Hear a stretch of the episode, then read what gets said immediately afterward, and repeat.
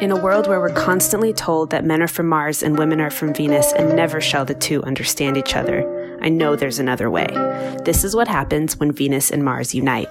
Tune in for conversations about masculine and feminine embodiment in ourselves and in the world around us, relationships, marriage, parenthood, love, purpose, dating, and everything in between. This is the Venus and Mars podcast, and I'm your host, Anya Shakh.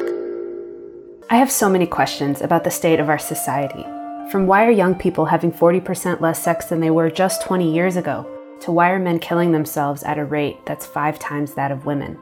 Hot topics, I know, but they keep me up at night, and I have this theory that the state of things are all symptoms of one root cause, and that's the disharmony between the masculine and feminine, both in ourselves and with each other. Now, over the years, it's become my mission to help restore that harmony the best way I can, and I've been studying, researching, and having some powerful conversations with brilliant people from all backgrounds.